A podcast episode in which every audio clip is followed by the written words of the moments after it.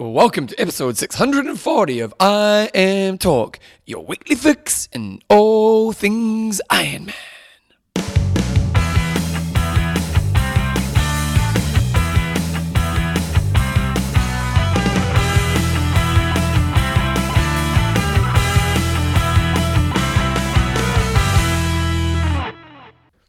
Righto team, welcome along to episode 640 of I Am Talk with Chris John, yes, and Bevan James Oz. How you going, mate? I'm okay, Bevan.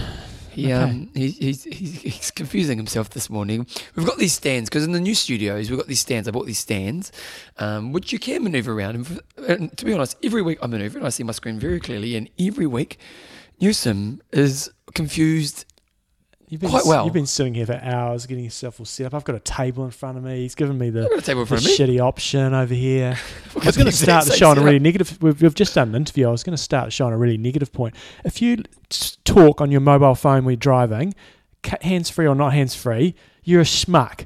Don't do it. Well, what about hands-free? Hands-free's all right, isn't it? No, it's not. You're not concentrating. I saw someone when I was biking up here this morning, and they just got on my nerves. But I've had 40 minutes to calm down, but I'm firing up again now. Well, back it up. Hands-free and no hands-free. How do you know they're on hands-free? Maybe they're just talking to themselves and thinking. Wow. They came awfully close to me when I was on my bike. Oh, that's the issue. That's the issue. I don't mind hands-free. I do. Oh, what about if you've got earphones in and someone rings you? No, you're not concentrating. Concentrate on driving your bloody car. When you're driving, do you pick your nose? Then eat it, of course, all the time. You're concentrating on driving. Yeah. Okay, I Am Talk is proudly brought to you by Extreme Endurance. You like Dig Buffer. And our patrons. Yeah, I understand a few, John. Matthew, the Prince of Pain, Holtwick. We've got Darren Double O Jones. And White Lightning, Ian Hersey. Who we saw in Kona. We did indeed. He was in Kona the week of the race, went home the day before the race. No. Come on, Ian. Jeepers creepers, stay for the race. Again, this week's show, it's going to be luckily we had a long interview because it was going to be a very short show based on the show notes. We've got some news, we've got a hot topic of the week, we've got an interview. We have indeed. We're talking to Bob Seebohar about all things going vegetarian and vegan whilst trying to be metabolically efficient at the same time. Then we have, I think we don't have the week start of the week. I don't know why I didn't delete that. And we've got one question at the end. So there we go. News, John. There's not a lot of news. It's basically really... We had one race over the weekend. We did. It was only half. It was a Challenge Shepparton in Australia. So the Challenge family do still have some races in Oz. But I thought why I wanted to bring it up was Levi Maxwell, who we have had on the show once before. He's won his age group a couple of times over in Kona, and was one of those people who's tried to step up to the pro ranks, had some okay results, but I don't think he's really cracked a win. Beat out Tim Van Berkel, so it's a good scalp to have. And Bell Luxford won the female side of racing. That was it over the weekend as far as I could see. A pretty decent run of 112. Nice. Oh, smoking. And it's bloody hard to make that step up from age group champions to being very, very good at iron distance races. And so, you know, there's not that many that make that transition. There's a South African fellow, what's his name? His name eludes me at the moment, but he was a champion from Kona, and he's made that step up. But we've had others who have been winning their age groups and winning overall. You try to make that step up to the pro ranks. Okay, here's a question for... You're towards the bottom of the heap. Here's a question for the geeks out there. Maybe that's one for Thorsten. Who is the best age group champion to turn pro? Yes, because I think you have some examples there where you've got age groupers who have become very good Ironman athletes. Rachel Joyce sort of springs to mind. Chris McDonald. Actually, I can answer your question already, is Lucy Charles, because she won her age group. But I think what we're saying here is we're probably saying grinder age groupers, not talented athletes who have kind of switched over, which then makes it hard to answer because what's the definition? But, you know, you think of, one Kona or top three podium Kona. Very few. I'd say Lucy Charles is the only example. Rachel Joyce was an age group athlete, but then she sort of made that switch reasonably early on, I think. What about guy side of things? I can't think of anybody off the top of my head. Yeah, it is interesting, isn't it? So if you're a geek out there and you want a bit of homework, there's this week's homework. Maybe we should have a segment, this week's homework. Do the show for us. Well, we need to this week over the next few weeks because it's going to be pretty quiet. So we're actually going to have a look at some of the recent results. No, this is the races coming up this weekend. Oh, coming up this weekend. So we've got three Ironmans on this weekend. So it is a quiet time of the year in terms of the news side of things, but this weekend in particular, it's going nuts. So it's all on. Wait a second. I've just noticed something. I've never seen your legs, Yuri. Yeah, I need to get a little bit of a waxing. You got the hair out in, mate. Like, yeah. Team, it's very noticeable. You're like I never shave because I'm not that hairy. Not that you're looking like a gorilla, but give it a couple of weeks. But I'm just saying, I've never seen hairs on your legs. Yeah, it won't be there for much longer. I can tell you that. Okay. So first up this weekend, we have Ironman Malaysia. If you want a hot race, this is probably about as hot as it gets for iron distance racing. It's been going on and off in terms of the pro field. We had 2006, good old Jason Shortis blasting the past. He won back then. He won Western Australia a few times as well, didn't he? He did. He had a lot of Ironmans under his belt. He was an ex-runner, wasn't he? Cyclist runner, crappy swimmer. Yeah. And he was a big, strong guy. He was a solid unit, wasn't he? Yeah, I raced him once in Japan. I mean, I wouldn't say I raced him. He was in the race, and I was also in the race, and he was a little bit up the road from me, but certainly wasn't after the swim. Jason Shortis is doing now. I'm going to do a Google search. But in more recent times, Diana Reisler has won the last 4 years in a row, but her name is not on the start list. Prior to her, we had Belinda Granger winning 3 years ago in a row. On the male side, it seems like a lot of the athletes win it once, and then that's one and done. I think there's nobody there that looks like they've won it twice. Roman Gilliam won last year, Freddie Cronenberg the year before, Mike Arrigoz the year before that, Patrick Nilsson the year before that, Marino, Luke McKenzie, Faris Al-Sultan, Xavier LaFlock, and Jason Shortis. Brian Rhodes still holds the course record all the way back in 2002. Must have been a slightly different course, no disrespect to Rhodesy. He went in 8:12. And then last, and the female record is Diana Reisler from last year with a 9:19. Cameron Worth is down to race post Kona, and he would certainly be the raging hot favourite to win that. Build up a nice big lead, and then just got to do what you can on the run.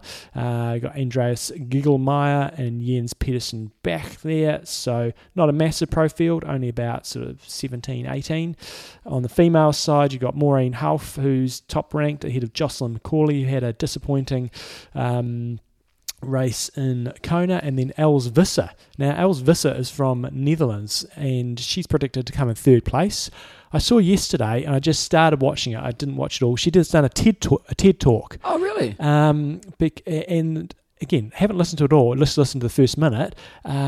She was in a shipwreck in somewhere in Asia, really? Where she was going out on a boat. I think she said they were going on like a diving excursion or something like that. It was like a several night trip, and the boat got sunk, and that's where I stopped listening. So I didn't know the rest of it. There's a reason to go and listen. So I saw it on k226.com. They had a video link there to her TED Talk. So if you want to go check it out, go to k226.com and it'll be on there. Otherwise, go on to TED and look up Els Visser. Joe's uncle and auntie, they got shipwrecked for like a month. Yeah, no lies. And they wrote there was a TV, I think it was like a documentary made on it and everything back in like the 70s. And they were like teaspoons of water kind of level, and luckily they just floated on some random island and got kind of saved by locals, but phenomenal stuff. So good luck everybody racing in Malaysia. Also got Ironman Arizona coming up this weekend. We had some very long strings of victories there from Meredith Kessler, who won 3 years in a row. Lionel Sanders has won the last 3 years in a row on the males. Last year he went 7:54. Kaija Salih went 8:51 last year. You're in Kona. Did she race Kona? Kaija Salih, yeah, she was. We have a look up, but she was there or thereabouts. Okay. So if you're female, you need to be going sub-9 to be in the reckoning at this race. And if you're a male and you want to win it, you basically have to go sub-8 most of the time. Lionel Sanders, not racing. He normally turns around and does a race at this time of the season, so we'll see what happens with him. Brent McMahon was due to race, but he's no longer there. So Andreas Dreitz is the top-seeded male. Clement Alonso McKerna and Joe Skipper round out the top three ratings on Torsten's list. Jeff Simons, pretty good field overall. Jeff Simons, Anthony Costas, who was right up there for a period in Kona, David Pleace, TJ Tollickson, Philip Graves, lots of blasts from the past going on here, and quite a decent-sized field. So go Arizona. And then we've got Ironman Cosmo. Hold on, we've got the females, Bevan. Oh, don't forget the females. Sorry.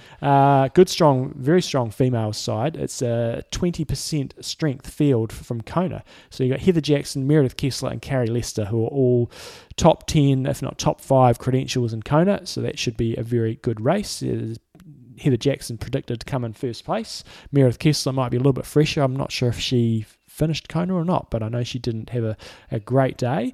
And again, good strong field in the females, 20-odd athletes. And then, as Bevan said, finally we have Ironman Cozumel. Now, last year, Sebastian Kenley took this out in 7:48 and Lisa Roberts in 8:54. Of interest this year for me, we've got Michael Weiss and Matt Russell, one and two seeded seeds. Now, they had a really close battle in Kona.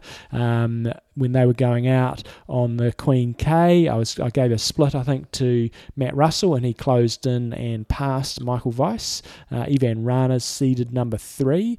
What I'm interested to see, though, is Mauricio Mendez Cruz from Mexico is due to race. So he's a very good Xterra athlete. He's done some halves as well.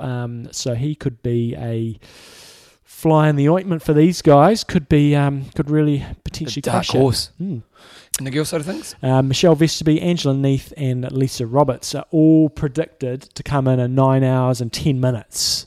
Wow. So it could be close racing. Imagine if they all did come on and say, imagine if you had not just a draw. What do you call when 3 people finish at the same time? Still a draw? I don't know what you call it. A 3-way tie? You're probably right. Yeah, I think you're probably right.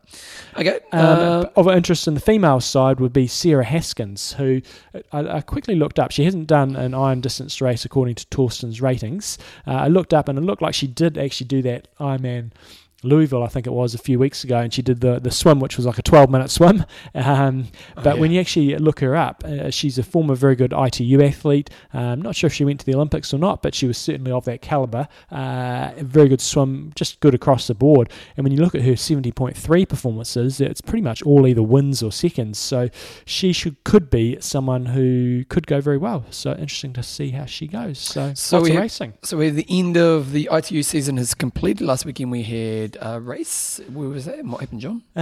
So we're just this time of the year is very much the World Cup races. So we've got the World Triathlon Series, which is the ones you see on TV, and that's the second tier, the top tier. But they also have the World Cup Series, and it's a really good system that ITU have got now. So you've got the World Triathlon Series, World Cups, and you've got Continental Cups. And the Continental is what? So obviously we're saying World Cup's premium, World Cup, you can still get good ranking points. And it's kind of for up-and-comers. But you still get ITU athletes. The top-tier ones are still eligible to race, and they do. But these days, it's still massively multi-cultural fields. Yeah. There's people from everywhere. It's going from strength to strength, the ITU diversity around the world. And so this one was in Maziaka in Japan. Vincent Hernandez, another one of the Spanish, he took it out in front of Eli Hemming. And on the female side, we had Summer Cook, who took out that race ahead of Chelsea Burns. So that's the end of the ITU season, and we won't see those athletes racing again now until the first round of the series, which is in Abu Dhabi on the 8th and 9th of March. It's basically a 6-month season ITU series, runs from March through to August next year, and it's bloody hard to keep your form for 6 months. I know the Olympics next year as well. 2020 Olympics. The Rugby World Cup. Yeah. Maybe they'll go to the Rugby World Cup. Maybe they will. So hard to keep yourself at the top level for 6 months, and that's why you see different winners. You see Vincent Louis winning at the end of the season, not so good at the start of the season. Mario Mola, untouchable for much of the season, but runs out a little bit of steam towards the end. Really, really hard to stay at your top of your game for 6 months of the season. Okay, here's my question. Who's your dark horse for next year? Who's going to be the kid who breaks through next year? Well, the females is Cassandra Bogram, but she kind of already broke through this year. Okay. So I don't have anybody else. And boys? Boys... Hayden Wild, but he's already broken through doing crushing the Super League. Speaking of Super League, you asked last week when the next round is, and it's in Singapore on the 23rd and 24th of February, which is ideal timing for the lead into the first race of the WTS series, which is trying to get in early, and that's what they've got to do. They've got to bookend at either end of the season. Go right, we want to try to grab the top athletes at the end of their season, just after the World Championships is over, and then try to get them when they're in their build up. What's the type of racing they're doing in the Super League? Would that kind of scare people off before the season? Potentially, because it's pretty. It's almost a higher intensity that they're doing in the ITU. But it's also, you could view it the other way, going, it's a great sharpening exercise. And if I get my butt kicked a little bit here, it matters, but probably the ITU is more important to me. Yeah. But a great training exercise in terms of a really tough weekend of hard racing. If you're a coach, what would you do if you're a top athlete? It's tricky, you know. It's all about whether you want, if you want to be in shape for your pinnacle performance, say that's a world championship, or you're going, my big target is to be ready for the Olympic Games. You've got to figure out a way where you can peak on one single day and not necessarily be strong all the way through the season. Yeah. But it's about picking that. So in that regard, I'd say maybe not the best thing for you in terms of the Super League. But then the flip side, the skill development and the toughness required in that racing is just awesome. You've got to be concentrating very, very hard. You can't cock up anywhere. Yeah. You get dropped, and you're generally going to get dropped. You stuff up in the swim, you know, it could be race over. It's great for your bike handling skills. And so we've got to remember, a lot of these athletes, and people like, say, Summer Cook, she's terrible on the bike. And these sort of things are going to be great for her cycling development. Mm. So I think Super League is fantastic for in that regard. So you're saying depending on the athlete. But you might not be in peak condition when you do it. You might go, okay, I'm doing the Super League. But then the injury factor risk comes in. Because you need to be pretty conditioned to do Super League if you want to do it properly. Mm-hmm. You know, because we know that the higher intensity, the higher risk. So it's interesting. Like I hope I get lots of people there because I think it's a great event. But it's just interesting. You can kind of understand the end of the season. They're kind of just going to get through it, smash it out, try to make some money. Beginning of the season does throw a bit of a spinner in the works. Jumbo, this week's discussion. So we're kind of wondering about extreme triathlons, you know, like the Norsemen's, like, you know, they seem to have popped, you know, back in the day we had Norsemen. That was very much it, wasn't it? And then over time they kind of popped up, but now there seems to be a lot of them. So we're kind of just wondering if they appeal to you, have you actually ever entered an extreme triathlon? Because when you look at the pictures, you go, that looks wicked. Oh, yeah, God. You go, yeah. I want a piece of that. But okay, then, so Roger... Do people actually really... are they really signing up for these in their droves? Okay, Roger Canham's got, I raced Tri for 15 years and have been to Kona a few times, but Norseman was probably the best race I've ever taken part in. Old school passion and love for the event between athletes. Everyone intent on racing the course and not wrestling each other. So refreshing, and we'll definitely be doing more of the series. Don't hang up your wetsuit before you've done this type of race. So I think that's an interesting point, that he's been to Kona and actually sees this in a different light. Yeah, and it does go back to the roots, doesn't it? It does, and also it's more about you racing the course rather than racing other people, and that takes a little bit of pressure off. You know, when you're going up this first mountain pass, you can be a schmuck and just try to race other people, or you can go, no, I'm just going to do my thing all day. Yeah. So that was a good insight. Louis Di Giuseppe, none whatsoever in terms of interest, and I don't really have a good answer as to why they don't appeal to me. On every level they should. Awesome challenge, hard as F, gorgeous destinations, but I guess it's the extended suffering that I would submit to that throws it out the window. Epic Camp is my limit of extreme, so John, you should be pretty happy with that response. I am Louis, and Epic Camp France is going to be a great way. Give it the plug, mate. Give it the plug. Great way. We've still got space. We had a few people pull out, so we've got plenty of space on Epic Camp France, and that is going to be your extreme triathlon day after day after day. And Ollie, you get to meet Louis. Ollie Jr.? Is Ollie Jr. going to be there? Sausage, yes. The sausage is going to be there. Well, he actually gave us a post. He said, I have always wanted to do Norseman. I've entered the ballot for next year's race. It's $10 entry for the ballot, and 75% of it goes to... Medicine Sans Frontières, which is Medicines Without Frontiers. So it's obviously going to poor. Okay, yep. Yeah. I'm also doing the rock race, which goes from Albertshoch in Snowdonia. And it's a similar type of race. It's a 1.2k sea swim, a 50k bike, 12k up and down Soden Hill. Bike back 50Ks followed by 1K beach run. The appeal is the variety and the challenge after having been in the sport for quite a long time. Rebecca Jocelyn, I did the Icon in Italy and just loved and hated it. It was great to have a team helping you and some really good laughs, riding through sleet while they sat in restaurants to have breakfast. It was great to have friends really supporting you and the gratitude you feel for their support. They're going to Christine McKinley. And I went to the dentist recently, John. Yes. She said, you need to get there. Okay. I haven't had my reminder. Well, we normally go around the same time, so sharpen up. Christine McKinley goes, I'd love to do the Kelpman since it's in the homeland, but the the freezing swim, riding 200k in likely rain, followed by a technical run that I couldn't descend with much pace puts me off. I think these appeal due to added brutality in the elements and terrain. Most Ironman courses are pretty boring draft fests. Chris Haig, on a whim when it comes to the cold, so I'm a wimp, sorry, you missed the P there. I'm a wimp when it comes to the cold, so no. If they had one in the heat, then I would be the first to sign up. And I did see another post on there from Rob Gray. There is, they're coming up with one in Hawaii, the Aloha Man. Yeah. So that's at the other extreme. That's going to be pretty bloody hot. I'm going to say Toby Chenille has got Norseman and Patagonia Man would be a fantastic challenge, but all these destination races also come with a pretty hefty price tag attached, especially when you live in Australia and pretty much any place anywhere in the world, any races anywhere else in the world. They did have the one in up Kosciuszko that you could have done. We've got a New Zealand one coming up. We have got a New Zealand one coming up as well.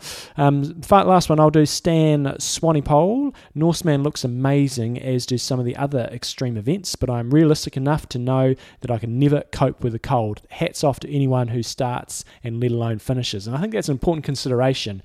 If you can't handle the cold, you kind of got to draw your line through a lot of these because... But isn't that part of the challenge?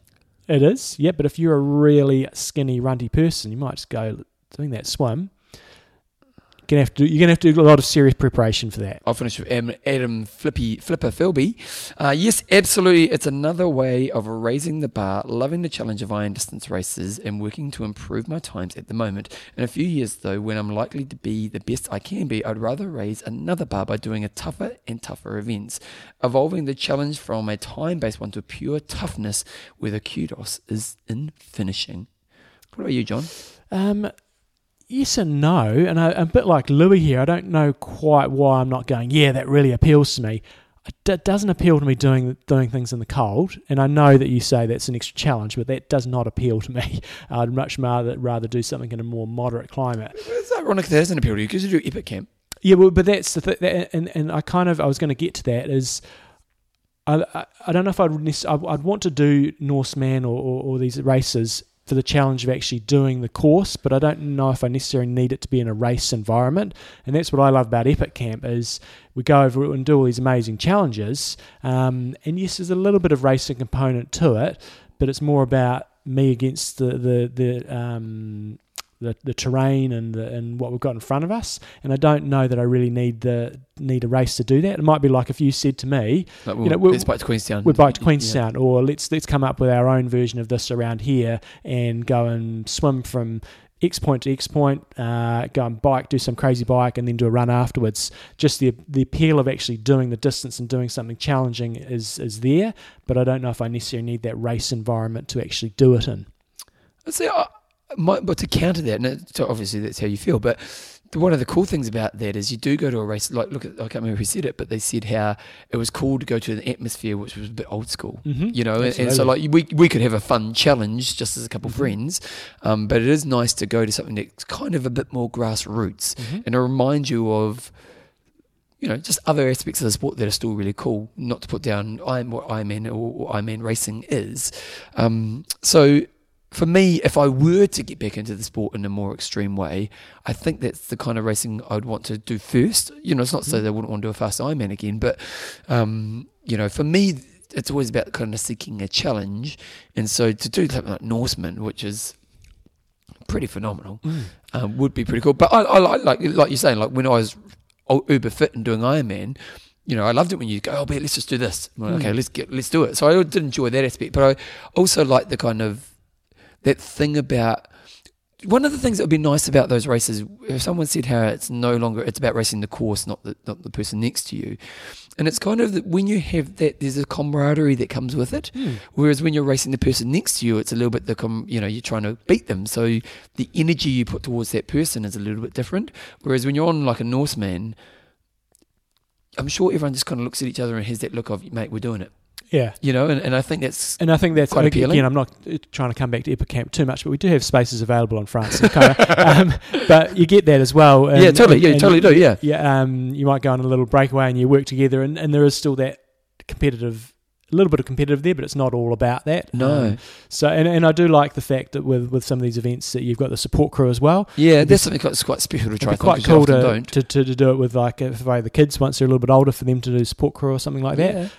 So that aspect appeals. Get them more involved. So, but for me right now, I'm not going, boom, I'm going to enter them. I think they're all interesting, but I'm not entering one anytime soon at this stage. I did note that there is another one coming out, the Hispaman, which I saw on try247.com. So these events are popping up really everywhere. Okay, John, so this week's discussion, which now we're recording this next week's show tomorrow because I've got something on next week. So if you want to if you listen to this on Tuesday or wherever you are, and we're basically within 24 hours of recording it, you want to be on next week's show, you want to get your post up pretty quickly. But the question is, if you have been involved in triathlon for 10 years or more, what have you done to keep it fresh and exciting each season? So we're kind of looking for that person, and maybe some people who maybe need a bit of a kick in the butt because they're not, but what have you done to make sure that you kind of keep the longevity and keep the excitement and the fun in the sport over the long term? So that's this week's discussion. John, let's talk about sponsor. Extreme Endurance. Your lactate buffer. Let's talk about boosting the immunity, John. It is. I've had lots of athletes I coached this week saying they're sick. And so we firstly got to look at your diet and nutrition. This time of year. Well, in Northern Hemisphere, you see. Oh, okay. So, you're an international man. That's what's happening. That's right. So firstly, you got to look at your nutrition. Make sure you're on top of that. And then look at your... just staying nice and healthy, staying away from your kids if they get sick, but also you can boost with multivitamins, and that's what Immune Boost is. I find it really, really effective in terms of whenever I've got anything remotely coming on, start pumping the Immune Boost, and it seems to just do the trick and sort of avoids me, 8 times out of 10 seems to help me avoid getting sick. So check it out on Extreme Endurance, xendurance.com. Remember the promo code IMTalk20. Get yourself 20% discount and boost your well-being over winter so you can keep that training consistency, because at the end of the day, what brings the long-term results is that training consistency. If you get sick, it throws a big spanner in the works. You got to take a few days off. Take a few days to get back into it, and all of a sudden you've lost a week, and if that happens every month, you're just losing week after week. So try to get everything in place so you can train consistently, and Immune Boost is one way you can do that. And remember the promo code IMTalk20. Tell you what, John, if you're into Instagram and you want to look at a lot of beautiful athletes, just like Extreme Endurance Instagram page, because they've got some mean looking, they're kind of obviously endurance athletes and a lot of CrossFit athletes. And they've also got some pretty cool shots, but geez, these people are fit. Just mean, lean, fighting machines. Xenduranceguys.com. You can also check it out on Instagram as well. Okay, Jumbo, we've got an interview with Bob Seebohar. He's going to be talking about what? About if you're looking to go down the vegetarian pathway, both what you should be thinking about from a micro and macronutrient point of view, but also trying to bring that into the whole metabolic efficiency and how to stay efficient. So as I say, I'll say this again in a moment, but the past interviews we did with Bob were episode 259, 384 and 476. And if you ever have a guest where you want, rather than emailing us going, what episode did you have so-and-so on? Go to iamtalk.me, scroll down to the bottom of the page, and there's a search box there. Plug their name in there, and you should be able to find it. Yep. Or there's the archive section as well, which will have a list of episodes. Okay, here is Bob right now. Okay, guys, I had an email earlier this week, and it was from NRG Performance, and I'm on their mailing list and get lots of good content that comes through, and I thought the topic sort of was good for us. The Plant-Based Metabolic Efficiency Recipe Book is coming out, and that sort of got me thinking about, the growing trend towards people going either vegetarian or vegan. I also last week read an article on why people hate vegetarians, which I thought was interesting and totally understood their point of view. So we've got Bob Seebohar from Energy Performance back on the show. So welcome along, Bob. Oh, thanks, guys. I definitely appreciate it. We missed you in our 500s episode because I went back and looked. We had you on episode 259, 384, wow, 476, and we didn't get anything in the 500s, and we're up to, what's today, 640. So, guys, we're going to be we're going to be talking a bit later on about metabolic efficiency, but we delved into it in a lot more detail in those previous interviews. So go back and listen to them. You can just search for Bob's name on the website, and you'll be able to go back, and it's still good, all good content. So today, as I said, we're talking vegetarian side of things. Lots of reasons why people want to go vegetarian, whether it be ethical reasons, whether it be just wanting, you know, environmental reasons. They might be thinking it's a performance reason. Whatever it is, that's everybody's individual choice. But there's quite a few implications around that. So what I thought we'd start with, Bob, is if we can just, you know, if people want to go vegetarian, obviously the first thing they're going to do is be cutting out meat. So maybe just explain to us what people are getting out of meat, you know, the benefits of meat, and then we'll sort of lead on to what they're going to be losing from cutting that out of their diet. Right.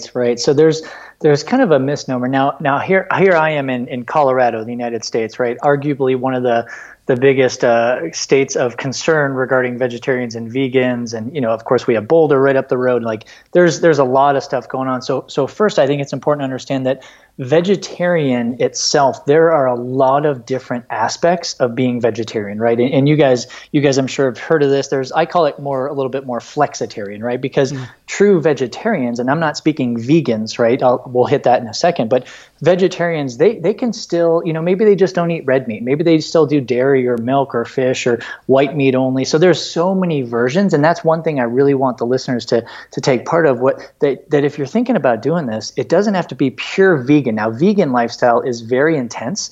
It's no animal products whatsoever, including materials and clothing and other products that you may get. So veganism or vegan lifestyle is very, very strict, whereas vegetarian is a little bit more, you can massage it a little bit more, right? So typically with vegetarian, just like you said, individuals start just cutting out some meat, right? Usually that's what they do, meat and dairy, and they start there, kind of see how they feel. And, you know, sometimes it turns into a little bit more aggressive vegetarianism. Sometimes it doesn't. I don't know if I told you guys this in podcast earlier, but I actually used to be vegetarian, not full vegan, but so this is near and dear to my heart. So between 2002 and 2012, I was full-on vegetarian. The only meat or animal protein that I ate was cheese, right? So no cow's milk, no meats, no nothing, right? And that was not moral. That was not environmental. That was actually me getting into being a sport dietitian, wanting to learn a little bit more about vegetarianism, because obviously it was becoming very popular back then. And I have to say, I absolutely loved it. However, I am not vegetarian now, and maybe we can speak to that a little bit later. And it's nothing against vegetarianism. It's more about individuality, and that's what I think we need to circle back on with this whole thing. But typically vegetarianism, kind of circling back to you, they will start cutting out certain animal proteins. Typically it's red meat and dairy to start with, because I think those are the low-hanging fruits. And sometimes they'll even keep white meats in there, and sometimes they'll keep eggs and cheese in there to start with. Now that doesn't mean everybody does that. Some people go completely cold turkey, you know, pardon the pun, and get all animal proteins out of their diet. So that's I think a little more aggressive, something that I would not recommend unless there is a health concern that requires that jump 2 feet in that freezing cold water and go for it. Just going back to your choice to go back to it, you said individualism. Can you give us a bit more detail around what you mean by that? Like, why did you come back? Yeah, absolutely. So my journey was, this is when I first started when I first became a registered dietitian way back in the early 2000s. And I just wanted to experiment. You know, I personally grew up in a very Italian family, so obviously a lot of pasta, but a lot of meats, a lot of sausage, a lot of red meat, milk and cream and all that stuff. So I grew up the farthest thing from a vegetarian, right? So in 2002, I was like, you know, I just want to try this. And I tell you what, it was so, and this is what I would tell your listeners, it is such an educational opportunity, because when you go vegetarianism or vegetarian and you include more plant proteins, you have to figure out things in the kitchen a little bit more. You have to figure out what foods can go with what foods, and you know, how am I going to focus on a meal without meat? So it's very educational, and for that purpose, I actually would recommend going a little bit of plant-based dietary approach. It doesn't have to be full on, right? So I did it for reasons of just wanting to find out more. I stayed the course for 10 years because and this is when I actually started getting into Ironman, and I was racing Ironman pretty consistently. I thought it was great, right? It supported my energy needs. I felt, you know, it was a high carbohydrate, low fat, you know, moderate protein diet, just like everybody was taught back in the old days. And I thought it was for me until, and this is the individuality, until I did some blood work on myself. And I have a little bit of family history, as I'm sure, and this is one point I really want to make sure your listeners listen to, is get some blood work done. I mean, every single athlete I work with, I encourage that, because we just don't know what's going on inside the body. What I found for me is that a vegetarian diet where I focus mostly on plant-based proteins, and like I said, a little bit of cheese here and there, mostly plant-based, was great. Like, I had great energy levels, blah, blah, blah, so on and so forth. Body weight was okay. Body composition was okay. What I found, though, was I had high triglycerides. I had low HDL. So my, what we call in the field, blood lipids, were very disadvantageous to a vegetarian diet. And it's not to blame the vegetarian diet, it's my genes, right? Mm-hmm. So I found that actually eating more plant-based did not support the health markers that were given to me from a genetic standpoint. So that's actually what changed my mind. And we'll factor in metabolic efficiency a little bit later, because I had some great data and did some testing there too. But from a blood lipid standpoint, I found with me, based on my genetic makeup, that a vegetarian diet, actually just including less meat or animal proteins, was not advantageous for my health. And that's what made me change, to be honest with you. Mm. So talking about meat, you know, talk maybe a little bit about the macronutrient and micronutrient, mm-hmm. what we're actually getting from meat that's beneficial to health and performance. Yeah. So, and this is to say, you know, let's throw out all the morals, the ethicals, and environmental, right? We are just talking nutrition, because those are heated discussions that you can get into, right? But just talking nutrient-based, meat is actually, like, animal protein. Let's not call it meat. Like, animal protein is actually a great source of what we call amino acids, right? So protein, amino acids are basically the little byproducts of protein when they get digested and denatured in the body. So animal-based proteins have all of what's called the essential amino acids, and those are ones that your body cannot make that you need from food. Now, there are some non-essential amino acids also, but our bodies can make that, so those aren't really a big concern. So those essential amino acids are crucial, as are things like iron, B vitamins such as B6, B12, which is very helpful in metabolism, even micronutrients and vitamins such as vitamin D, a little bit more prominent in animal-based proteins.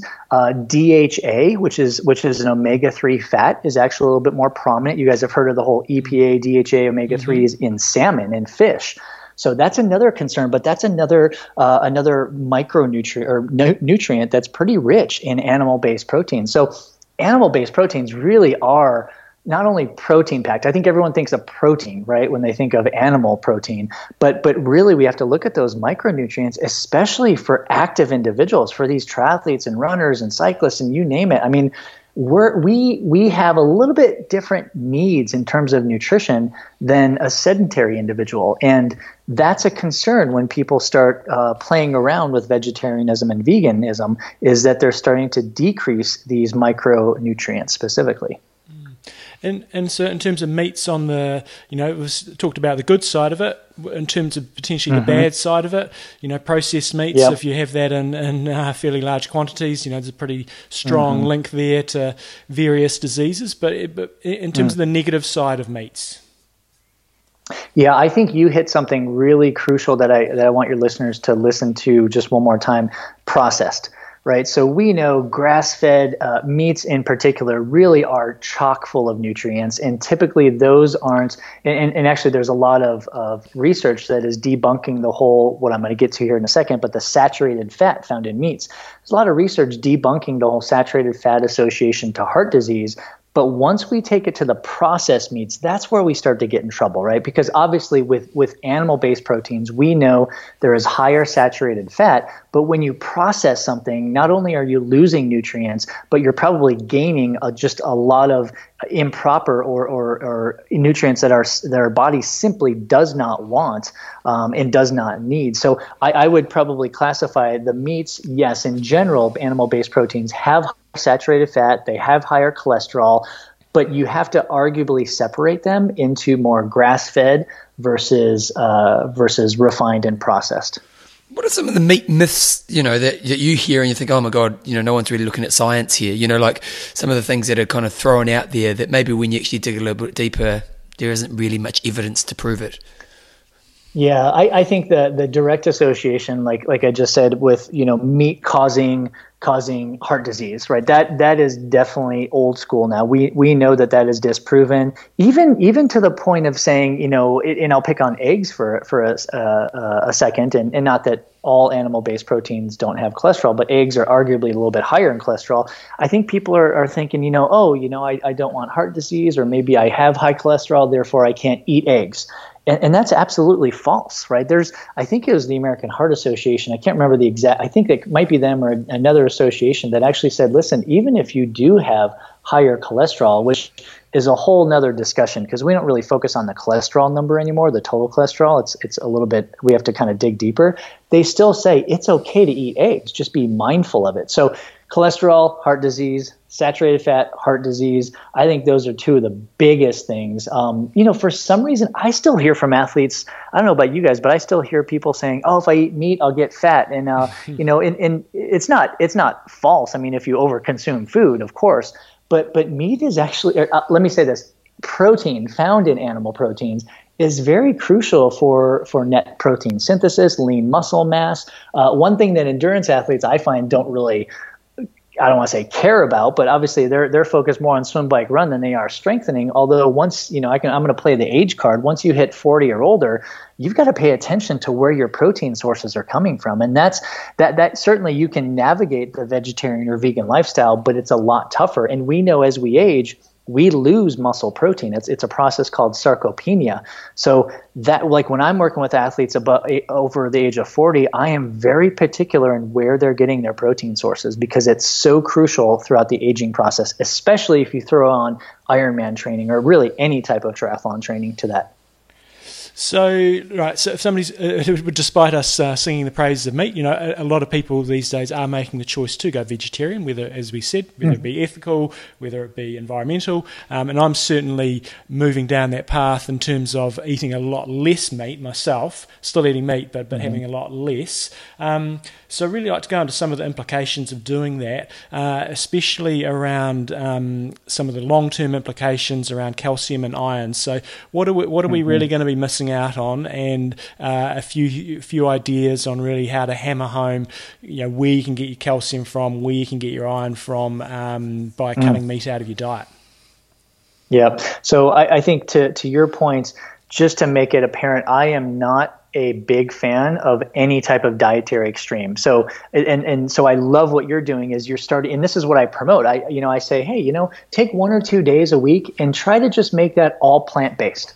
Right. So you kind of put your feet in the water a little bit. So I do not promote going from non-vegan or vegetarian all the way to vegan or vegetarian one day because it's an extreme. And just like anything else, just like these keto diets, just like low carb, high fat, it is hard to do without stepping down, right? So that said, I love the introduction of that, picking a meal, picking a day. So you're exactly correct. And let me just tell you and why I'm such a big fan of actually including more of some vegetarian, let's just call it options in an athlete's diet is number one, it promotes you actually eating more fruits and veggies. And I don't know about you guys down there, but in the U.S., we've got this huge issue with people not eating enough fruits and vegetables. Obviously, we know there's a chock full of micronutrients in those. So number one, huge benefit to it, right? Another benefit, you get more fiber. Fiber helps regulate the gut. It helps decrease blood sugar, helps prevent or helps too in the prevention of some diseases. Lower sodium typically, lower cholesterol, right? I'm getting to calcium and iron here in a second. Yeah. So there's some great benefits to eating plant-based. And it doesn't have to be all the time, right? However, let me just throw in this huge monkey wrench, because I've seen a lot of people trying to go veggie here, and they fill their diets with all these processed foods, right? So they think getting animal proteins is out of the question or out of the equation, which is great. But now they're eating all these processed, quote unquote, vegan or vegetarian foods, and that's not that lifestyle. That's not what it's all about, because it's still processed, it's still refined. So keep that in mind, right? To your point specifically, calcium and iron are huge, huge limiters of the vegan or vegetarian lifestyle. Now, let's pick on iron first. Well, I think we all as endurance athletes understand the potential of having lower iron stores in our body. Not a good thing, especially for females, because females with regular menstruation up to a certain point in their age, obviously they're losing blood, they're losing iron. I am more concerned with iron loss in females premenopausal than I am with males, because typically males, I don't know the stats, but we usually aren't iron deficient for the most part. That doesn't mean, if you guys go full vegan or vegetarian, that doesn't mean your iron stores won't get a little bit lower. It just won't be in that danger zone area. But to that point, iron is a huge issue, because a lot of vegetarian options, food options, are iron from iron sources that are called non-heme iron. So non-heme iron is less absorbable than heme iron. Heme iron is found in animal-based proteins. Non-heme iron is found in things like beans and nuts, right? So while you're still getting iron, you're not getting the highly absorbable iron in your body. Thus, it's not really contributing well to your iron stores. So that's a huge potential risk, if you will. There are ways to maneuver that. And to be honest with you, a lot of vegans and vegetarians supplement with iron. Please don't do that. Let me just throw this out. Please don't do that unless you have blood work and a qualified physician or sport dietitian looking at that blood work, because there actually are some people in this world who have this disease state called hemochromatosis, which is iron overload disease. I actually had one athlete back here. She was actually from Australia. She was living in the States, and we couldn't figure out what was going on. I had her do some lab work, and we found that she had hemochromatosis. So we actually had to put her on a low iron diet, and this is where the vegetarian lifestyle fit in perfect for her, right? Because it was excellent. It reduced her iron levels. We were good to go. But that doesn't happen too often. So that's the iron story. The calcium story, see, here's the thing. Like, you can get calcium from green leafy vegetables and things like tofu, and even calcium-enriched vegetarian items. You just have to watch the processing, right? I think calcium is a lot less of an issue than iron in most vegetarians or vegans, if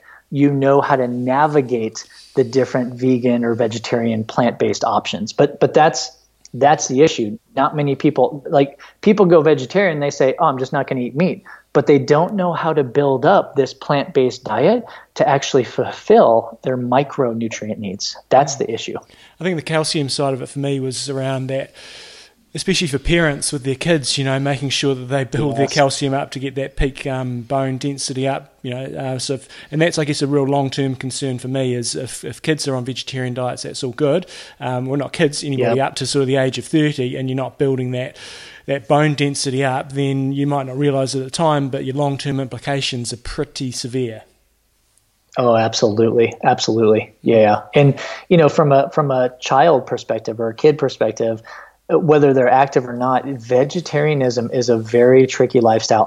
Not that I shunt that, but I really tell parents, if your kids are thinking about doing this, please work with a professional that knows their way around vegetarianism, because they can patch some of these holes in the diet that they may encounter once they completely take away animal-based proteins.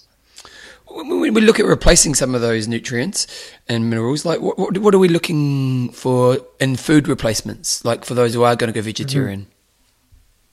Well, so that's a great point. So I always, I mean, you guys have heard me with metabolic efficiency, right? And my main focus, no matter if they're vegan, vegetarian, or animal-based protein eaters, my main focus is whenever you eat, identify your protein source first. So not always, but typically that will take care of a lot of these micronutrients. So if you're going to have a snack and you're vegetarian, okay, beans or nuts or some nut butters, right? That's going to give you a lot of amino acids, a lot of protein, but a lot of micronutrients also. It's going to give you fiber. It's going to give you maybe a little bit of iron, maybe a little bit of vitamin D, depending on the food, right? But that said, vegetarianism and veganism is really about combining foods, and that's what's so crucial. Like, you can't just have a little bit of fruit and a little bit of veggies, right? Because you're missing the boat on a lot of these essential amino acids, a lot of this iron, a lot of the vitamin D.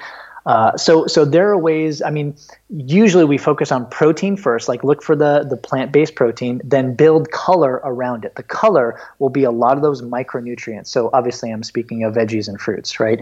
So that's kind of what we want to build around. So really, even in that metabolic efficiency lifestyle, you just swap the animal-based protein with a plant-based protein, and you still follow along with the fruits and veggies, and then the whole grains. Whole grains, not processed, refined, but actual whole grains themselves. Those are a very key component in a lot of vegetarians' lifestyles. And I know we'll get to metabolic efficiency and what that does to blood sugar here in a little bit, but really the basic is eating different colors but focusing on protein first, because just like in animal-based eaters, if you miss your protein, you're going to miss a lot of those amino acids that your body needs not only to recover, but also for growth and development. What about fat sources? Because you've talked about protein there, and that's going to help fill you up to a degree. But feedback we get often from vegetarians and vegans, they're just bloody eating the whole time. And so some fat sources to help people feel full a bit more often. Mm-hmm. It's a great point. So that's, most plant-based eaters are eating about every 60 to 90 minutes, simply because they're not regulating their blood sugar enough. And if you I can't remember what episode that was, but some basic stuff to control your blood sugar, all you need is protein, fat, and fiber, right? So to the fat component, this is what is missing from animal-based or non-animal-based protein eating, right? You don't have that saturated fat, and you don't have the fat that is in that animal-based protein to keep you full. So now vegetarians are looking, I guarantee that their primary focus is nuts, right? But here's the deal. I've known a lot of vegetarians and vegans completely go overboard and crazy with their nut consumption. Nuts are good though, right? Bob. They taste good. They taste good, maybe they're salted, and you grab a handful. And I have to tell people, because these are the athletes that come to me and they say, hey, Bob, I need to lose weight. And I'm like, oh, so, what are you eating? You look a little deeper, and they're like, oh, I'm having 3 or 4 handfuls of nuts a day. I'm like, whoa. I mean, nuts are great. Don't get me wrong. Yeah, back it up, right? Because these are so calorically dense that, if you eat a handful, that's half your day's calories for some people, right? Yeah. So I like to strategically put in the use. I mean, you can look at things obviously like nuts and nut butter. I like to look at the strategic use of different oils, right? So some avocado oil, olive oil, coconut oil, and just look at, I like at this, like I don't expect anyone just to take a spoonful of this oil, but look at how they're preparing food. And here's the thing with vegetarians too, because they should be eating more vegetables, their food preparation for vegetables should be a little bit higher. Therefore, it's a really easy way to add a little bit of these oils, whether they're sauteing or putting it on some type of salad or dish. Really easy to introduce oils. Vegetarians just don't think about that because they, for some reason, oils usually hide in the pantry. They're out of sight, out of mind, and we don't know what to do with oil, right? In addition, like vegetarians, I think smoothies are like a knock out of the park, home run completely, right? Because you can put anything in a smoothie, and even like if they use this plant-based protein powder, right? And I actually, after years of trying to find like a good one, I finally got my hands on one, and I love it to death. And there's no, it's all plant-based, but for your listeners who are turning vegetarian or vegan, or if they already are, don't discount smoothies, because those are a powerhouse, because you can go completely full on with nutrients and add 2, 3, 4 tablespoons of oil, obviously depending on the serving size of the smoothie, and actually incorporate fat into your diet to help regulate and optimize that blood sugar response. You need a good blender though. Bevan, I think we did a blender challenge once where I had my kick-ass blender here and Bevan had his crappy one. Yeah. And I won. Mine didn't perform quite as well. We should replay that in next week's episode, I think. Okay, so give us a bit of a rundown. We've talked about metabolic efficiency just in passing here. Give us like your elevator pitch in terms of just a quick overview of what metabolic efficiency is, and then if we can kind of lead into how that needs to be incorporated when you're going vegetarian with regards to, say, you talk about carb to protein ratio. So just give us a bit of an overview. Mm. And as I said, people, you need to go back and listen to previous interviews to really go a bit deeper on this. Yeah. So I'll give kind of the 30,000-foot view. And metabolic efficiency itself is really looking at the association between fat and carbohydrate stores in your body and what you're burning, right? So basically, we store fat, we store carbs. Metabolic efficiency basically is answering the question, how efficient are you at actually using those stores? Are you using more carbs and storing more fat, or are you using more fat and storing more carbs? So it's really looking at the efficiency ratio of substrate or macronutrient use in your body. That's the 30,000-foot view. Now, there are obviously different ways of training your body to either burn more carbs or burn more fat, and that's kind of what we're leading into. Obviously, the easiest way to do this, and referring back to my equation of balancing blood sugar, which is the key to becoming more metabolically efficient, by the way, is looking at foods that are rich in protein, rich in fiber, rich in fat, right? So protein can come like from animal sources, as we've talked about. That's a no-brainer, right? Because in a lot of animal-based proteins, there are zero carbohydrates. So it's so easy, like, to add an animal-based protein and then a side of veggies or a sweet potato or something like that. And that's kind of a balanced, blood sugar balancing meal that will actually improve your body's ability to utilize fat and store or preserve carbohydrates. Now, when you get in more to the plant-based, vegetarian, vegan, it gets a little trickier. I'm not going to say it's impossible, but I'll tell you, I did back in 2012. This was my epiphany when I did a 4-week experiment with myself, and I did pre and post blood work, which I mentioned earlier. I did some blood lipid testing, but I also did a metabolic efficiency test on myself pre and post. And this was, day 1 was on a vegetarian lifestyle, and then day 30 was basically a non-vegetarian lifestyle. So what I did was I completely changed my diet, and I ate more animal proteins, and which was interesting at first. I won't talk about that, but I will say that most vegetarians who do not include a lot of animal proteins, and even if we'll say vegans who include no animal proteins at all, it is actually very difficult for them to utilize more of their fat stores. So these are more of our quote-unquote sugar burners, if you will. Mm. It's not impossible to be more of a metabolically efficient athlete on a vegan diet, but it takes a lot of work. And so what I found with my testing was I was burning more carbohydrate than I was fat. Not a big deal. I was like, yeah, so what? I'm an endurance athlete. I need the carbs. I'll burn the carbs. No big deal. I was eating every 90 minutes, like just what you were describing. Then I changed my diet a little bit. In 4 weeks, it was shocking. Like, that's what completely opened my eyes to the efficiency impact of including animal-based proteins, which I hadn't done for 10 years. So I kind of flip-flop those numbers. I become extremely fat-adapted or fat-efficient, metabolically efficient, and was preserving more of my carbohydrate stores. But again, and for your listeners, really to hold on to, my decision to not follow a completely vegetarian lifestyle. And mind you, I still have days, I still have meals where it's all plant-based. I put it in the crock pot for my family tonight. It's vegetarian chili, right? So no meat, no nothing, right? So that's still part of my lifestyle, because I actually enjoy it. But my decision was all based on health. My blood lipids were very poor, and then it's the exact opposite that you think would happen. After 4 weeks of eating animal proteins, my blood lipids actually improved. And so that's why I really encourage your listeners to get some blood work done and look a little bit deeper into this, because just because you think a vegan or a vegetarian lifestyle is great, it may not be great for you individually based on your genetics. And that's a huge take-home message.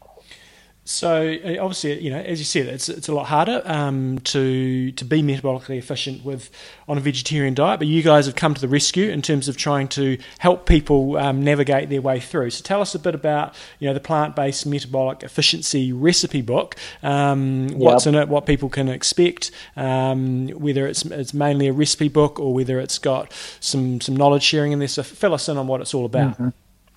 Yeah, so there was obviously that need, and that's what I saw. I mean, even because I've shared the story that I just told you with countless amount of professionals and athletes and individuals, and they get very engaged. They're like, oh my gosh, I need to go get some blood work done. I need to experiment, maybe have some metabolic efficiency testing done. But what I've been finding is people really enjoy, maybe it's not a complete lifestyle change, but they enjoy eating plant-based, right? And I enjoy eating plant-based. And for individuals, they were really having a tough time. They were coming to me saying, I don't know how to do this. They're throwing their hands in the air. They're like, forget it. I can't do it. You know, and basically that was the need, right? A lot of individuals were just having a rough go around. So it was, I actually had a new sport dietitian join me at Energy Performance. Her name is Heidi Strickler. And she's vegetarian, she's plant-based, and she's fantastic. Phenomenal runner, phenomenal endurance athlete. And, you know, I sat down with her and you know, we kind of in the courting process, I'm like, oh, so how do you eat, right? Because we all want to know. And she told me she was plant-based. I'm like, oh, okay, here's what we're going to do. So she and I basically worked for months.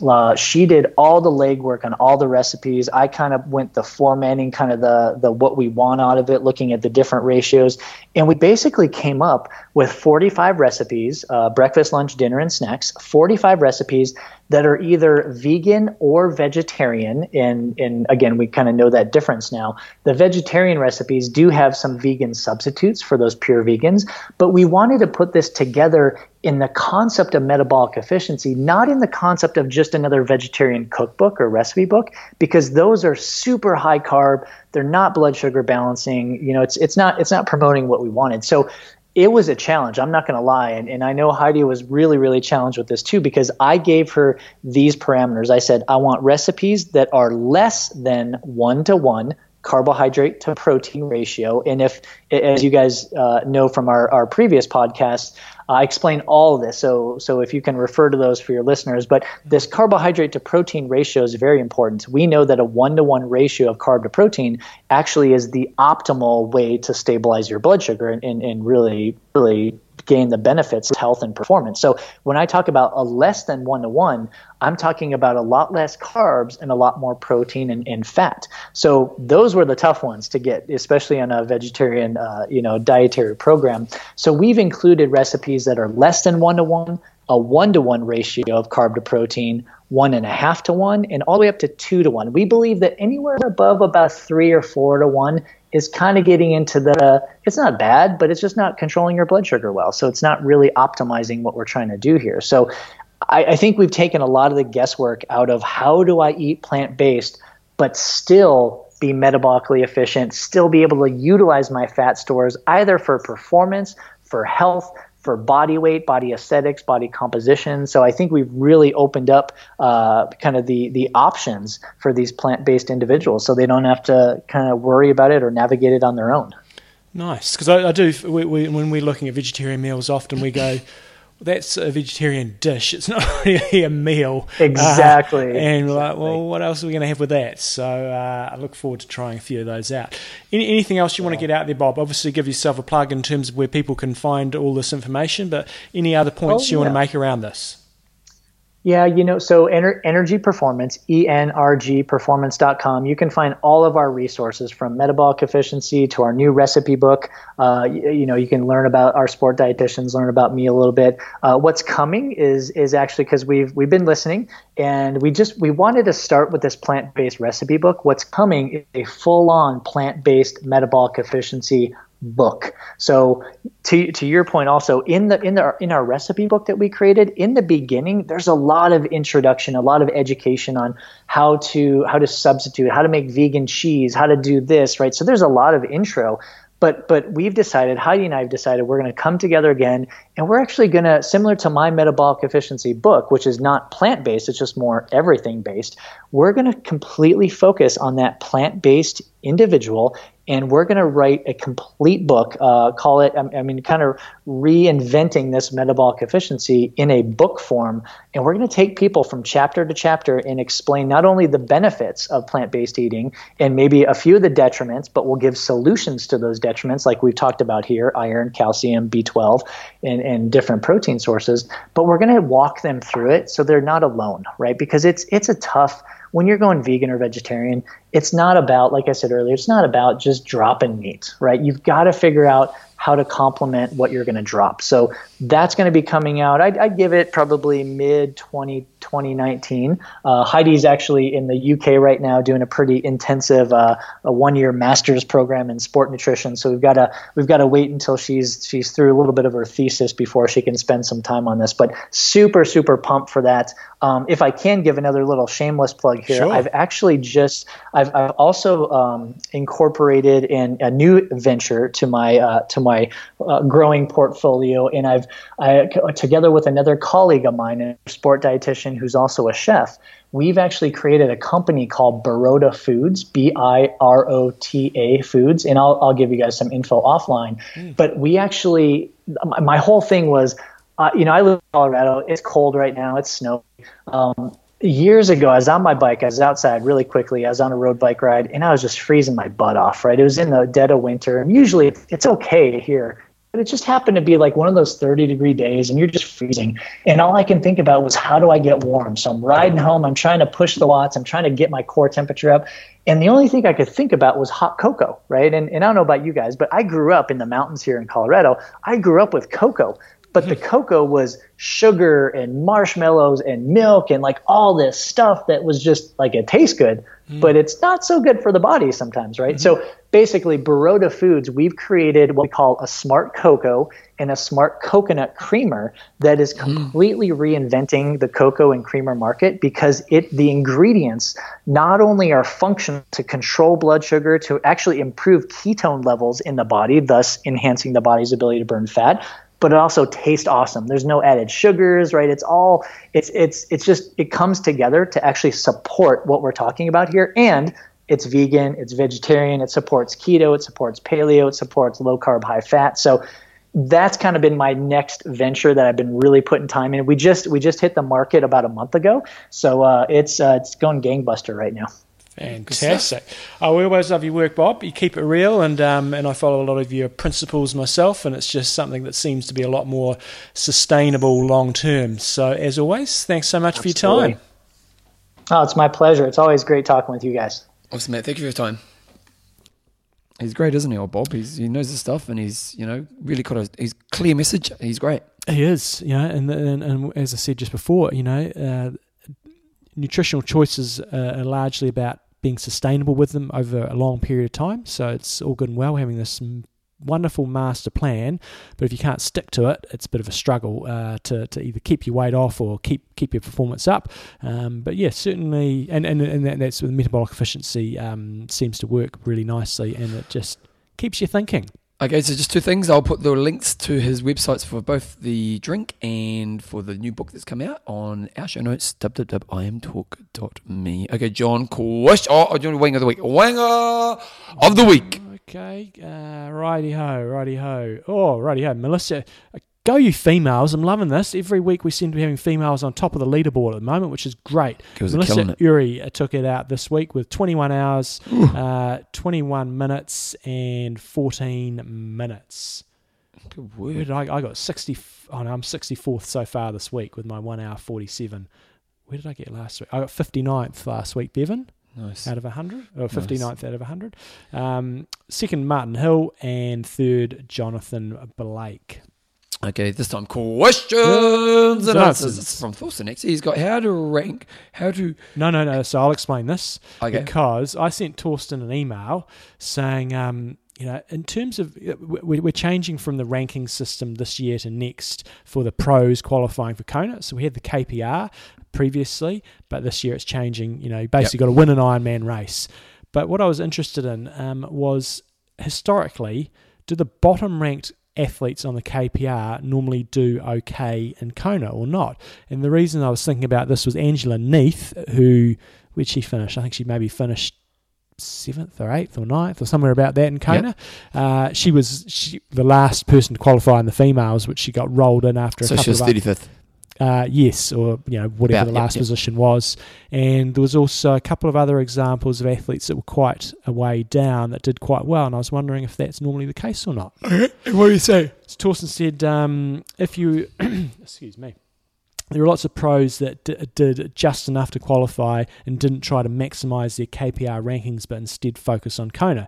Examples of this year were Tim O'Donnell, who just got safe in July but finished in 4th place, Anne Haug, who she just made it in July. She got one of the roll-down slots and finished 3rd. Though if you were referring to August qualifiers, so they're the ones that had like the last 10 slots for the males and the last 5 slots for the females, the story is a little different, but even then there are always a few athletes doing really well. In Kona this year we had Matt Russell. Again, he got an invitation slot, not because he was missing out by one. He had a blinder race too. He finished in 6th. Philip Courtney finished 15th. Angela Neath, who the example I gave before, finished in 8th. Corinne Abraham 9th, and Liz Blatchford 12th. So I guess that was my point, was those ones that actually got those last slots did actually quite well. Well above where they got the spot. Me, this clearly shows that KPR was never really useful as a ranking system, and part of the reason why Ironman abandoned it. The new system will be more telling in that regard, as everyone will have to plan for a 2A races season, one to qualify and then one in Kona. I think it's going to be fascinating to see how this pans out. You could have a really, really good race, finish 2nd or 3rd, and you don't get a Kona slot. And you've got to go have another really, really good race somewhere else, and then you've got to go and race Kona. Whereas in the past, you get a 2 or 3 seconds or a third, you'll be fine. It's going to be interesting. Will the field be better next year, or will it be worse? I think at the top, the very top end, I don't think it'll change that much. It's that middle part of the race where I think it'll change, where athletes that did 4 or 5 Ironmans and accrued their points with lots of 3rds, 4ths, 5ths, they're the ones that are going to struggle. I think what may happen, and this may be part of the motivation. So you'd argue it's going to be better field because the people who win races tend to be better athletes. Yeah, I don't think it'll affect the top end. I think no, of course not. The top 15 are going to have to be there. But I think what we might see is at those more far-flung races that only had a few pros at them, you might see some of the better pros potentially going to them to just have a little bit more certainty. But wouldn't want to be a pro. It's just like, who's going to race there. If someone like Jan Frodeno's going to race, I've got a no show. Jan turns up to race, everyone's like, I'm doing next weekend's race. And so that makes it difficult, because otherwise, previously you might go, Jan Frodeno's going to be at the European Championships, and so is Sebastian Kienle, lots of points. I might still finish 5th, but that's going to be really good. Now you go, bugger that, there's no point, I'll go elsewhere. Yeah. Tim Hemming sent through an interesting discussion. He was just talking about Gert, the guy who was a para-athlete on the show who did the fastest 3rd split. What do you call it? You call it the cycle leg, the run leg? Hand cycle. No. The hand cycle? I think you just call it the marathon. The wheelchair leg, wouldn't it be? Because that was more the wheelchair. I think you just call it the marathon. Okay, well, that's good answer. Being faster than Patrick Lang, he's got. Think it's worth probably having a bit of background on him, giving his para triathlon achievements. Schipper? How do you say his name? Joe, I would go with that, Schipper. But you got to do it with your Belgium accent. Is it Schipper? Is a Dutch para-athlete who won silver at the Rio Olympics in the PT1 wheelchair division. He's also one of 2 Dutchmen who tears down the house when it comes to para-triathlon. When they race, Schipper becomes second to his teammate Jets Platz, tends to win. They are also absolutely dominant. As for Platz, it's hard to understand how good Platz is. I interviewed British para-triathlete Joe Townsend, who is arguably the 3rd best in the world now, for this piece. He's got a piece that he actually wrote about this, so I'll put a link to it in the show notes. But bear in mind that Townsend is a former Marine who had his legs blown off in Afghanistan, so not shrinking violet. His comments about being in the podium with Platt was, the man is an absolute beast. It's great sitting on the podium with him and looking at it's take your child to work day. Best para-triathlete in the world, easily. The question should be whether he is simply the best athlete in Paris sport. Well, that's a pretty big statement. And then we, I kind of went back and said some comments, and he just said, one thing about para athletes is that they're amazing, but it's also time that we move past the point of seeing them as some kind of freak show. I'm not saying that you do, meaning me, and view them simply as athlete, which is also calling them out when their performances are a bit shit. It's a bugbear of mine. I've written quite a bit about para tri in the past few years, and the comments are always, aren't these guys inspirational? As a general broad sweep statement, but regularly fail to look at the individuals, their characters, their strengths, their weaknesses, etc. So yeah. It's an interesting discussion, isn't it? It is. Just because they're para, if they have a shit athlete, if they have a shit race, we should go, that's a shitty performance. Yeah. Well done on finishing, shitty performance. You say that across the line? Yeah. Well done. Tell you what, Joe and I went to that Peter Jackson film. Did you hear about that? Oh, yep. The one where they've recreated a lot of the World War I footage. They Shall Not Be Forgotten or something like that. Man, who'd want to go to war? Yeah. Oh, respect to those, you know, those people out there fighting for whichever country you're fighting for. Man, it was pretty impressive stuff. So your one final point is, given they go to swim, that hand bike on a racing wheelchair, and everything is done with the arms, so no respite at all. It is pretty crazy when you think about an Ironman. Well, it's also the nutritional side of it for a lot of para-athletes. That's the real big struggle as well. And then it's significantly harder, so we're not giving them a hard time at all. Oh, no, it's total respect. But, yeah, it's frustrating for me and other people as well, is if you have a shitty race, you know, people go, oh, awesome job, well done, that's fantastic. You go, well, no, I had a shit race. Yeah. Let's call it a shit race. Yeah. Just lay it on the line. Yeah. John, we've got a new patron. We have indeed. So, Michael Arrigoz, I'm going to say, I've been listening to the show since its inception. Wow, that's pretty impressive. Ooh-wee. I wonder how he found out about us back in those days, and given me countless hours of entertainment, training tools, and a good sense of community. I completed my first and only full try Ironman to date in 2012, and I always say with confidence that it would have not been possible without the help of John and Bevan. I currently live in Toronto, Canada, but moving to Sydney, Australia in January for a year to complete my training as an orthopedic surgeon. Ooh, a smart man as well, like this. Again, I cannot thank you guys enough for all the work and hours of entertainment that you have provided. So thank you, Michael, for that. So no, you're going to love Sydney going over there from Toronto. Bloody, the weather's going to be a little bit more favourable. Contrast. The surgeon. Okay, well, what's something around a surgeon? Well, he's also got ride digger. So something about digger, surgeon. Yeah. Okay, digger surgeon. You put me on the spot here. The gold digger, because he's going to Australia. My money. The miner. The miner. There we go. The miner. Yep. If the surgery doesn't work out, you can get paid quite well in the old mining industry in Australia. Although they're struggling a bit at the moment. Yeah, they've been struggling for the last period, but that's all good. So if you want to become a patron of the show, go to www.iamtalk.me, and like Michael, the miner, because he also mines into bodies. He does, yeah. Surgeons, big respect, mate. People are surgeons. Like, just the intelligence. You don't have a shit day when you're a surgeon, do you? No, but I bound they do. Oh, yeah. You know, I wonder if they do a mistake. Oh, do you tell them? You know, like, so, you're legend, mate. Ironman, surgeon, go to Australia, go and join Australians. Oh, you're a legend. Just bring up, hey, Michael, when you go over there, just bring up the cricket, you know, fairly regularly. Yeah, they are sucking at cricket. And the rugby. Their cricket's gone downhill, and their rugby is atrocious. They lost to Wales. Oh, God. And they had beaten Wales like 13 times in a row. Yeah. And Australian rugby is a textbook example of how to kill your sport. It really is, isn't it? Because, like, you go back 15 years ago, Australian rugby would, but they still do well at AFL. It's a bit like the Americans your Major League Baseball World Series. AFL is an Australian only sport, so they're always going to do well at that. Yeah, that's true. But that doesn't sharpen up in your sport. We know you're going to hear, but just sharpen up. Yeah. We need some competition.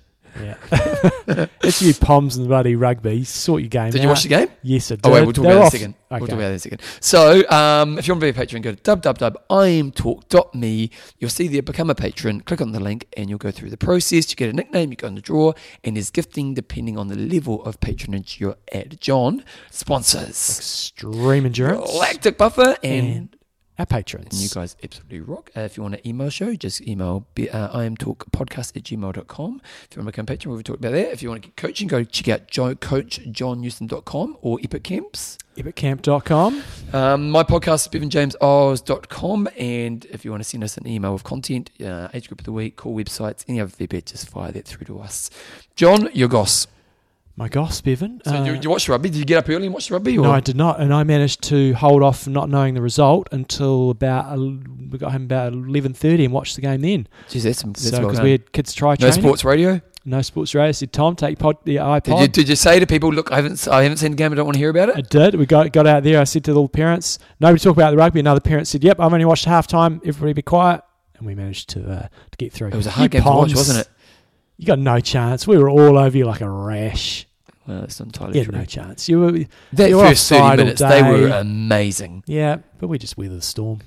You got to say, the All Blacks. I think the All Blacks are the most successful, outside of the American basketball team, the most successful sporting team in the modern era of professional sport. It's a bit of a minority sport in most other places in the world. It's not minority, but it's... But they've won 90% of their games. Mm. That's pretty phenomenal. It is very solid. And the thing about them, like the Poms were amazing. The first 30 minutes, if they'd scored another point after that 15 points...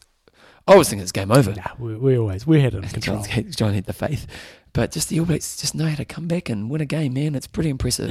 Mm. Okay, what else do you goss? What else do we goss? Tomorrow morning I've got a 20-minute TT on the bike, so that's going to be fun. We'll actually do something in next week's show about preparing for a 20-minute TT, so that's all good.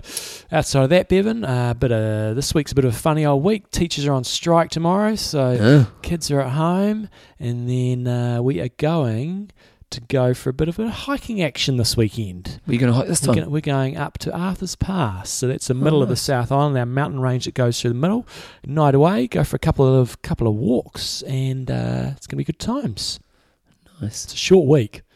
Short week. Okay. Day off with kids. Day off tomorrow. We have a sort of regional day off on Friday, so another public holiday there, and then away for the weekend, and then I'm 1 week out from the Pack and Save Triathlon Festival, so it's all go. Actually, I was at the gym the other day. Belinda came to my class. She killed herself. She did. She came home and she said, Bevan's class is a lot harder than everybody else's. I said, in a good way or bad way? She goes, yeah, I just feel a bit sick when I come home. So you're doing a good job. That's what I want to hear. But she did say, John's a bit tired. He's not getting much sleep. Yeah, life's a bit full on. He's not busy, she said. Not busy. Just got no time. Yeah. It's only my own fault. It's only your own fault for overloading yourself. Funny. Any other goss? That's it.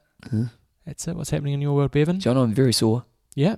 Very sore. Actually, Today's a little bit better because I did yoga before you turned up. Mm-hmm. I was in Auckland and went to Auckland for a... I'll make sure... You know what? I'll probably do it for next week's show because it's tomorrow. But the show after that, I'm going to do a coaching segment. Fine. Because we did a self-development 3-day thing for Les Mills and he's instantly going to the notes. Bevan is doing that, so then it's less... I did a 3-day training weekend. So basically for Les Mills, they got all the top people from New Zealand. There's about 30 of us. And they got us together and they had 3 days of development. And it was really great, actually. There's some really good stuff in there and stuff that's transferable to other areas. So I thought, well, I'll have a bit of a yarn to you guys about that stuff. But one of the things we did was a fitness challenge. Oh, yeah. And it was 1,000 reps of exercises. So it wasn't really a cardio challenge. Mm-hmm. And admittedly, I'm a bit of a cardio king, especially in Les Mills. So it didn't necessarily suit my type of fitness. But at the same time, I got through it fine. So it was basically 100 reps of 10 different strength exercises. So it was kind of like a clean and press, a deadlift, press-ups, squats, you know. Yeah. But it was basically you did it in pairs. So... let's say with the squats, I did 50 reps, you did 50 reps, so I got to rest when you were doing yours. Yeah. And it was a good, hard workout, but I got through it. Like I wasn't like sufferfest. I was working hard, but it was like, you know, I knew I was going to be fine. But oh my God, I have been in pain. Yeah. Oh my God, John, I was just... You hadn't been taking your extreme endurance. That's your problem. Well, I needed some lactic buffer, I tell you, because...